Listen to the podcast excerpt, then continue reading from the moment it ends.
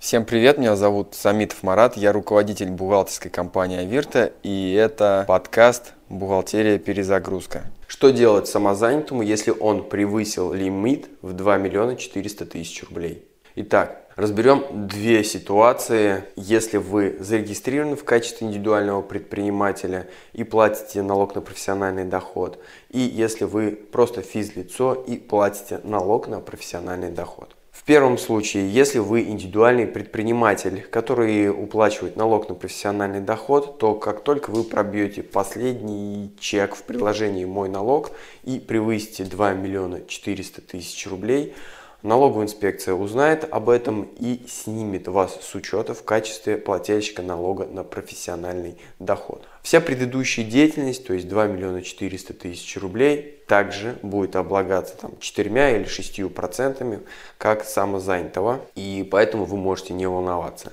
А вот что делать дальше? В течение 20 дней вы должны определиться, если вы ничего не будете делать, вы окажетесь на общем режиме налогообложения и будете платить НДС 20% и НДФЛ 13%. Это самая сложная система налогообложения. Вам потребуется бухгалтер, налоги будут составлять значительную часть.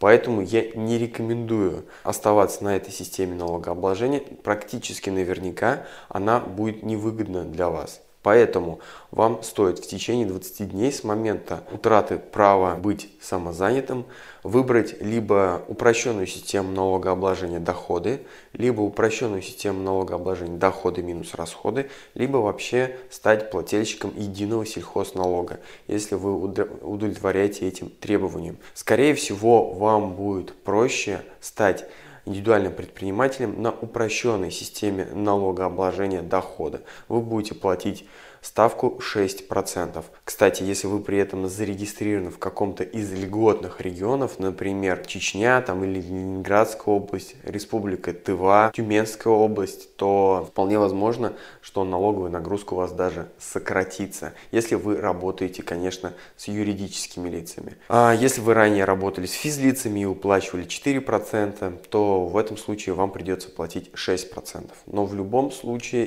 это будет дешевле, чем платить платить НДС и НДФЛ. Нужно будет сдавать раз в год отчетность и платить страховые взносы. Также, если вы работаете с физическими лицами, необходимо будет купить онлайн-кассу.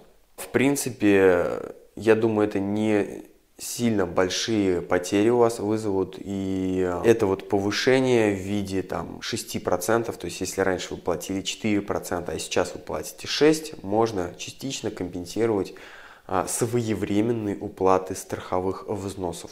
Придется вести уже книгу доходов и сдавать отчетность. Можете применить, допустим, онлайн-бухгалтерию, нанять аутсорсинговую компанию или просто поработать с бухгалтером. Второй случай, если вы обычное физическое лицо, а, платили налог на профессиональный доход и при этом превысили 2 миллиона 400 тысяч рублей. В этом случае у вас всего два варианта. Либо полностью прекратить деятельность, либо зарегистрироваться в качестве индивидуального предпринимателя, опять же, например, на упрощенной системе налогообложения и уже платить там, 6%, например. Таким образом вы сможете продолжить деятельность. Рецепт такой же. Сдаем отчеты а, раз в год, платим страховые взносы и уже покупаем онлайн-кассу. Это чуть-чуть более сложно, чем быть самозанятым, но вполне по силам а, справиться любому бухгалтеру или аутсорсинговой компании. Поэтому, если вам необходимо вести бухгалтерский учет, Оставляйте заявку по ссылке ниже, мы вам поможем. Ставьте лайки, подписывайтесь на подкаст.